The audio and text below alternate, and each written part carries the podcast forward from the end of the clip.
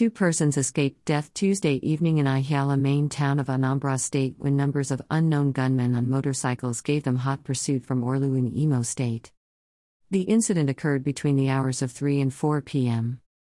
One of the escapees, a lorry driver plied the Ihiala Orlu road with a very high speed, and quickly disembarked from the vehicle when faced with two major obstructions at the T junction to the Onitsha Owerri road close to Total Filling Station in Ihiala. Eyewitness said the lorry driver was shaking uncontrollably when he tried to negotiate a bend into the Onitsha Owerri road but were prevented with the huge crowd of people watching and following a masquerade who occupied the road, and a burnt trailer with 40 feet container partially blocking the road. The trailer got burned on March 26, 2022, and since then, carcass of the vehicle remained an obstruction to other road users at the T junction.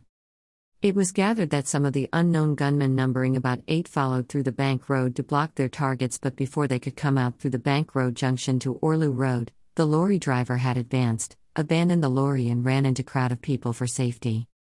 The unknown gunmen thereafter set the lorry ablaze.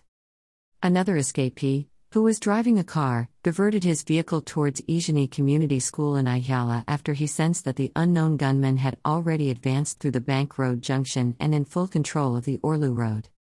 The victim abandoned his car inside the Ijani Community School compound and ran for safety.